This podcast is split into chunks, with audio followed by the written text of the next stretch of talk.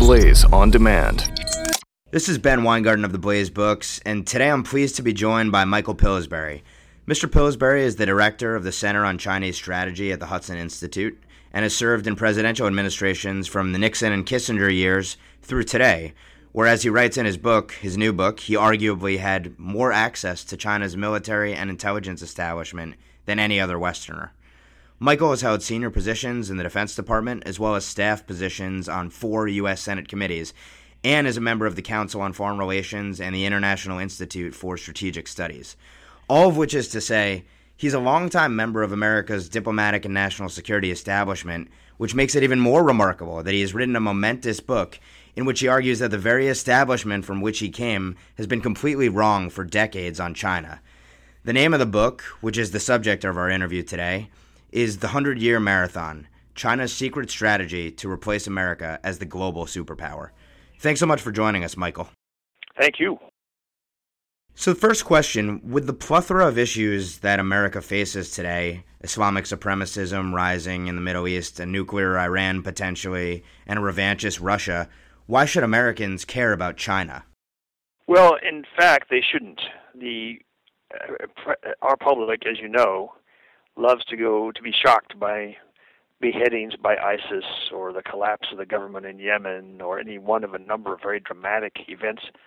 So China competes for attention in a way that the Chinese themselves are very pleased. They don't want us to worry about them, and it's hard to make a case in the in the face of really dramatic, vivid beheadings that we should pay attention to China at all. And that's part of what I call the secret strategy. That's very much what they want. They do not confront us directly. They do not want to pose a threat to us. And they punish any individual Americans who talk about a China threat to the United States. To that end, would it be fair to say that of our enemies, China is really the one exhibiting strategic patience, quote unquote, the phrase that the Obama administration uses to describe their own national security and foreign policy? Well, it depends entirely on what kind of an American you are. There's a lot of Americans who believe in our country. They want they want to have a, what they call American primacy. They believe we are the best suited to lead the world. It was sort of thrust upon us to do this, and that we should. But there's another large group in our country that is very guilt ridden. They think America should not be the world leader. They think it's okay if China wants to have its own dream and, and lead the world. So what I'm finding in the reaction to my book, these two poles of individual philosophies at work. Some people are really alarmed that China has grown so rapidly from 10% of our economy to surpassing us two months ago. Others think this is a good thing. That gee, we Americans have caused so much trouble, and you know we've invaded so many small little countries. It's a good thing for China to take over world leadership it's we really have a divided country. What is the conventional wisdom on China in diplomatic and national security circles? And how did you come to see the light that so many others do not, which is that China is actually an enemy and a threat to American hegemony? Well, we don't. I try to avoid calling them an enemy or a direct threat in any near-term sense. What they are is a rival who is out competing us, outsmarting us, and telling us what we want to believe that we are much smarter than they are and that we shouldn't worry our pretty little heads about China. And this, I try to blow the whistle on this and say no. From internal Chinese documents back in the 1950s, we can see, we now know, their goal all along has been to surpass us. One of their famous hawks uh, wrote a book on it a few years ago, which really got my attention saying China's greatest contribution to the human race is to catch up and surpass America. So this is something new, and in the book I tried to suggest that if we if we went back, I asked permission of the government because I didn't control these secret documents. I said, "Can I please have the old presidential decisions, which began with Jimmy Carter and then Ronald Reagan, on how we should strengthen China? That our strategy is to to create a strong China. And the documents were released, and I refer to them in the book. That that is has is still today America's official policy. It's not new with Obama, and I argue in in my book that this is wrong. When they were 10% of our economy, when they were poor, backward, our sort of quasi allies against the Soviet Union. It was okay to have a tactical alliance with them. But now that there are economic equals and they have not reformed their Communist Party, this policy is a mistake. And I wrote the book to try to say, look at the long term trends here. If this continues for 20 or 30 more years, people will look back on us in 2030 or 2040 or when the marathon is over in 2049 and they'll say what did you guys do how did you why did you allow this to happen and i wanted at least for myself to put the facts down in the book for people to read and if they want china to take over the world fine at least they if they read my book the 100 year marathon at least they'll make a conscious decision that i want this to happen if they don't then i suggest some policies that can slow things down for chinese ultimate uh, surpassing of us. This marathon plan that you describe, which you write in the book, should end around 2049. That's when China will effectively dominate the world. What is explain to Americans sort of the Chinese worldview and their strategic philosophy for achieving these goals because it's devious and we in the West don't think the way that Chinese do about strategy and war. Well, the key thing is the Chinese word that they use for America. It's a word in Chinese pronounced ba, just like bah humbug. And a ba, they originally told us, means world leader or hegemon. Later on, we found out from some Chinese linguistic experts that ba was a term from 2,000 years ago that means tyrant. It's a kind of military dictator who, in the Warring States period, 500 BC or so, a Ba would rise up and dominate all the other powers. So they were actually saying to us without our knowing it, you are a tyrant. Their plan is when their economy is double ours or triple ours, they say today, we are going to use virtue, soft power, we're not going to dominate, we're going to harmonize the world, and everybody is going to sort of like this new Chinese leadership because we will have replaced the American tyrant with a friendly, benevolent, virtuous leader in China. Now, if this, I once asked a Chinese general, can you give me an example of a harmonious area where China already is is behaving as you will in the future? He said, sure, easy, Tibet. One of the levers that the Chinese can use is sort of injuring us by proxy. One particular part of your book that I found very interesting was in regard to the Chinese first aiding Saddam Hussein's regime in Iraq and then also aiding the Taliban in Afghanistan, despite the fact that theoretically they were supposed to be allies with the U.S. in the in the quote unquote war on terror. Uh, in your view, and based on your research, is there an active relationship between the Chinese government and jihadists globally, or is it simply a relationship of China won't sort of deter jihadi activities, China will leave them alone because in so doing, in effect, they're aiding them? Well, the Chinese deny any such connection, and I tell the story in the book of a number of spies, uh, successful American spies against China, or defectors who came out of China and helped us, and then spies the Chinese used against us. And one of the most famous spies was arrested by the FBI in 2003. She explained that anything that had been done overseas by a Chinese company, like helping the Taliban or in any way wrapped up with Iran or North Korea, that this was a rogue company, just out to make money, and was in no way controlled or suggested by the Chinese leadership. And to this day, this remains a mystery. In other words, they deny helping our opponents, and it's very hard to get direct evidence of it because if it's being done, it's being done quite secretly. It's what I call an intelligence failure of major proportions that we don't fully understand China's intentions toward a number of uh, our own problems, like why won't they help us with ISIS? Why won't they help us with really strong sanctions on Iran? Why won't they just tell their only military ally, North Korea, don't produce nuclear weapons. Instead, what they always tell us is we're working with you, we support you, we'll, we'll help you, and then they don't quite do it. So, as you know, it's very difficult to uh, sound the alarm or uh, in any way warn against this kind of Chinese behavior because a lot of Americans simply believe the Chinese at face value. It's only my 40 years of watching all this that made me quite cynical, and especially a few defectors who came out and told us the stories of, of how they consciously try to play on our wishful thinking and gullibility.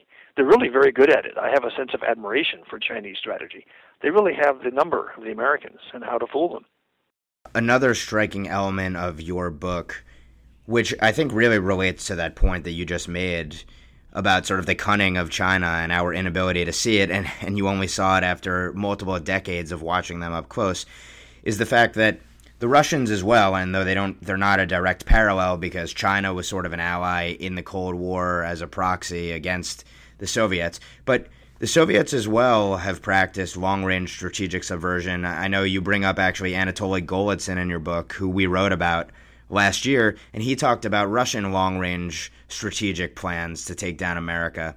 What you describe in terms of China acting weak when they're actually strong and inviting the West in to help build up their technology, their economy, etc.? Really reads a lot like what we did with Russia even post Cold War which of these enemies is superior? I, um, let's not define them as enemies. Which of these rivals do you view as superior, and do you see that parallel that I just described? I can see the idea of long-term strategic thinking in both Moscow and Beijing. Yes, and Golitsyn had insights about how the Soviets used deception.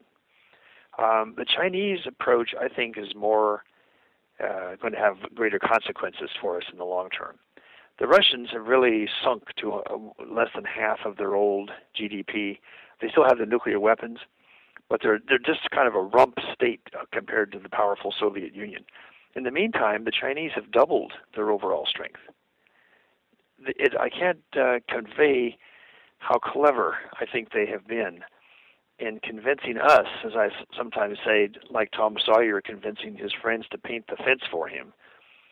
They've convinced us that it's our obligation to help China. And as I say, it remains our national strategy to have a strong, powerful China. And we do this in many concrete, tangible ways that in my recommendations at the end, I said, you know, the Congress really should ask the president to provide an inventory of all the steps we've taken just in the last few years to help China grow stronger. Most of these things are not known to the Congress there's a whole series of programs that every government department in Washington has to implement to help China. And just to have an inventory of what these are in an annual report from the president, I think would be a real eye opener. A second pr- proposal I make is that we ought to have a national competitiveness report from the president to the Congress required by law that lays out this these are the areas of competitiveness where China is pulling ahead. This is where we're going, where we're falling behind. The manufacturing effectiveness index, we've plummeted from number one to number ten. And a lot of these indexes, the Chinese are pulling ahead. They now have more patents. Uh, they file for more patent applications in the world than we do. So we may be very cocky about American science, technology, and our innovation, but that's eroding. And I think this should be the topic of a presidential report that Congress requires and dictates what should be in the report. These are some of the recommendations I make at the end of the book, The 100 Year Marathon. Because we're in year 65, it's not over. There's 34 more years to go. So we have a chance to kind of turn things around. Playing devil's advocate on China's dramatic growth, which, as you document in great detail, is is something that China claimed wouldn't happen. China claimed they were backwards. China claimed their economy was a basket case and they needed all the help they could get. And slowly they've used that to grow their economy to be, I believe, at, at last reporting as large as ours. Playing devil's advocate, though, won't China's central planning and the corruption endemic in their system ultimately undermine their efforts to some degree? Well, that's, I think, a lot of wishful thinking on our part. We look at the Soviet Union and its collapse due to central planning and the Communist Party. We look at Japan, which once had a claim to be on its way to being number one. They were picking winners. They had an industrial policy, and they sort of stopped and have a, had almost stagnant growth now for 15 years. So we can tell ourselves, well, the same thing's going to happen to the Chinese. But there's a lot of evidence that that's not the case. Their growth rate, for example, has been four times as fast as ours, four times as fast for 30 years. Now, many people take heart. They say, oh, well, China's slowed down. It's only 7.5%. That's still triple our growth rate. So the trend is still very dramatic in terms of what's going to happen. And as a frequent visitor to China for the last 30 years, what you see is a very high quality economic team in Beijing with people with PhDs from Western economics departments.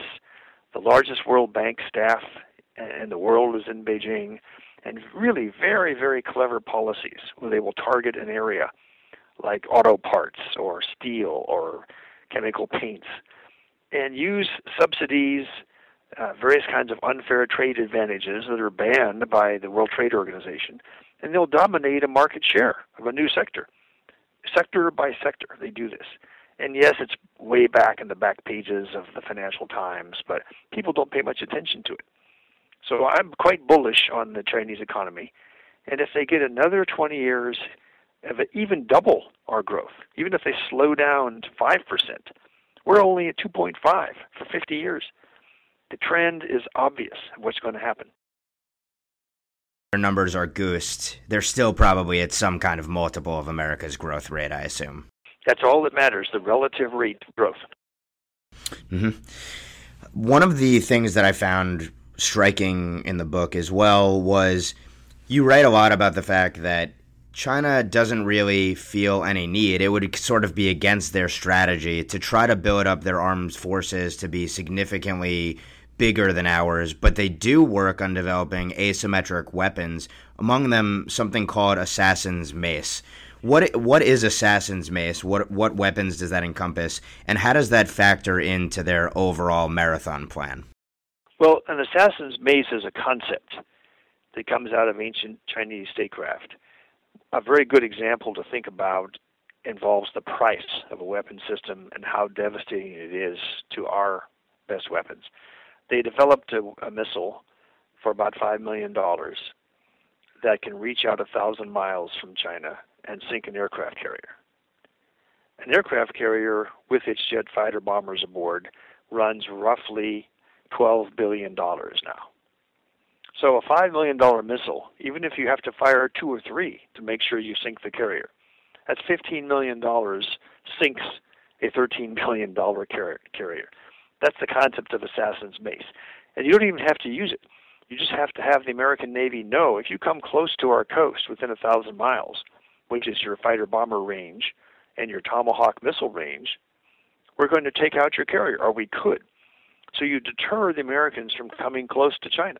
This is all part of the concept. They have quite a few of these uh, weapons now because, in fact, they've learned from the Soviet example. They see the Soviets collapsed in large part because of an enormous military burden. So, how to keep the Chinese defense burden low but have very effective weapons that deter the Americans? This is the assassin's mace concept. Else that I think Americans may not appreciate that you document at length in the book is the paranoia of the Chinese leaders, that they believe their own propaganda about the American imperialist and America having this devious strategy to take control of the world from John Tyler's presidency on.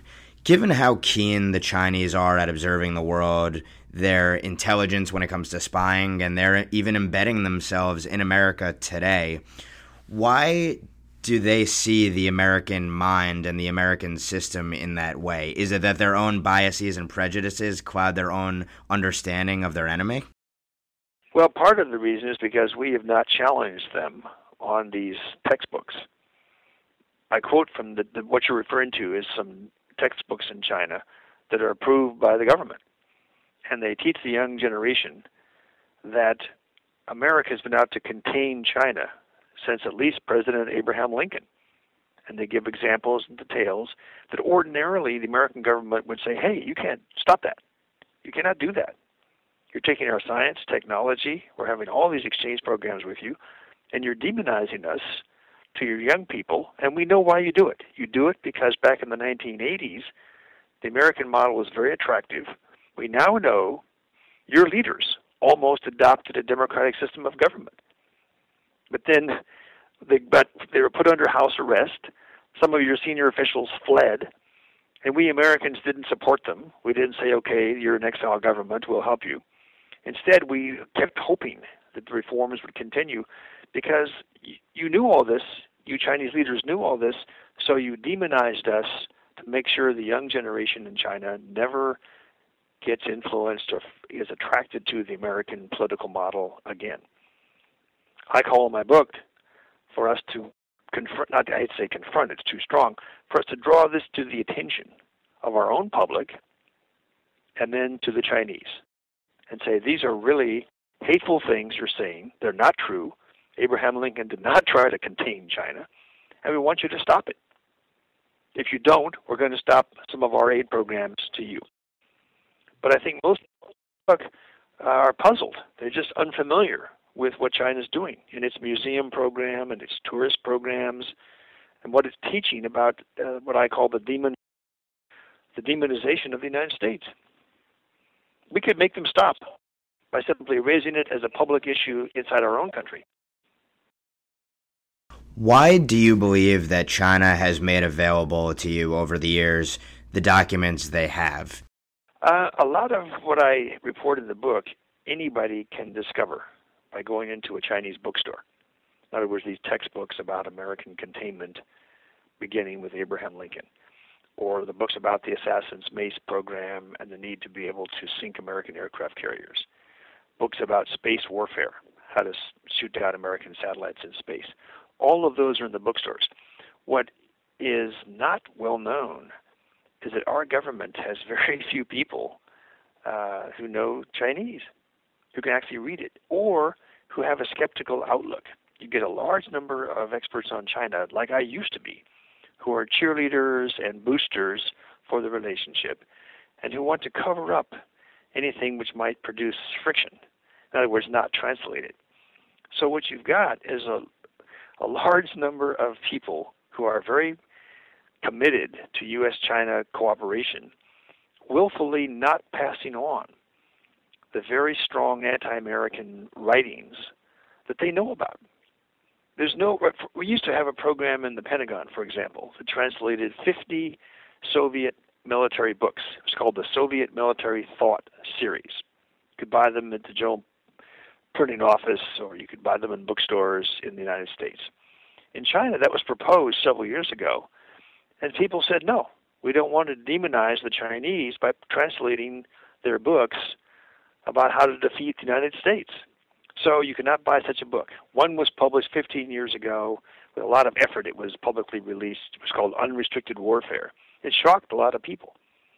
But the impression is, well, that was just one time 15 years ago. So I wouldn't say the Chinese have disclosed a lot of secret things to me. Uh, it's more the initiative that I and others took out of curiosity in the beginning. What are you really saying about America? It's part of a program to reduce misperceptions on the Chinese side, but we underestimated how deliberate they are about it. It's not an accidental misperception, and whether they believe it or not, it's hard to it's hard to know for sure. But we really have to call them on it, and we have to alert our own public that hey, this is what they're saying about us. Given your expertise on the Chinese people, and obviously as an American, your expertise of America and our national defense establishment. Is there anything that gives you confidence that America can muster the will and has the capability to ultimately fend off China as a rival? That's an excellent question. I, everybody tells me that uh, I should be more pessimistic. That the, the friends of China, that what I call the cheerleaders for China, are too strong, too well entrenched, and they know if someone like me comes along, they just have to demonize that person or try to undercut their arguments. That's why the book has 70 pages of footnotes. I'm trying to show the actual documents. But I, I'm slightly pessimistic, I would say, that our country historically wakes up with a Pearl Harbor attack or some kind of you know huge disaster takes place. Then in the past, we've always had years to get ready, to mobilize, uh, and we had the resilience that could withstand a strong first attack. The Chinese know this. They've actually told me this. So their approach is long term, slow, and not to seek confrontation or to provoke the rise of the China threat theory. One of the greatest fears is that there will be a rise of a China threat theory group inside the United States. And so far, they've been quite subtle in uh, punishing their critics and uh, nurturing and even rewarding their friends. So I'm a little bit pessimistic. You've sort of hinted at a few steps that America can take just to start assessing the level of the threat from a China, including doing what the Chinese themselves do, which is measuring their strength versus other nations. Give Americans, our listeners, say three reforms or mo- measures that the government can take that will help to start to turn the tide against the Chinese? Well, there's one set of reforms out of the three I could list that's the most important. You'll notice there are issues like tax reform in our Congress. And everybody kind of agrees we should have tax reform. But what you end up with is 10 different plans and an unwillingness of senators of both parties to actually cooperate and pass tax reform. Tax reform is, and there's several other similar issues. That's what slows our growth down. That's why we have 2.5% growth instead of 7 or 8% growth. In fact, it's considered wonderful. I heard Jeb Bush make a speech last week. He thinks it'd be great if we could just get to 4%, which most people say probably is impossible. So our own competitiveness is the area where we need to get results, and not just people making speeches about competitiveness, but actually having a formula that gets implemented. That's the most important thing. The second set of measures I recommend is we've got to have an inventory of just how much we're helping the Chinese and what leverage we have with them. My fear is our leverage is mostly gone. We've transferred about as much science and technology and export techniques. We've uh, set up business schools in China where we teach them all of our precious techniques of venture capitalism. Uh, we've we've been pretty much squeezed by the Chinese for 30 years, so our leverage is declining. But anything we can do to find out what leverage we have left, I strongly advocate. The third area is our own understanding of Chinese strategy. That's why I wrote this book. That's why I try to focus on the 100 year marathon. We've got to understand and give them credit, even admiration, for just how well they have played our system. that, in many ways, is the hardest, just to recognize the problem of Chinese competitiveness before it's too late. The name of the book is The Hundred Year Marathon China's Secret Strategy to Replace America as the Global Superpower. And the author, who we've been speaking with today, is Michael Pillsbury. Michael, thanks so much for taking the time to speak with us. Thank you. For more on this and other books, you can visit The Blaze Books at www.theblaze.com slash books and follow us on Facebook at facebook.com slash theblazebooks and Twitter at theblaze books. You can follow me on Twitter at bhweingarten.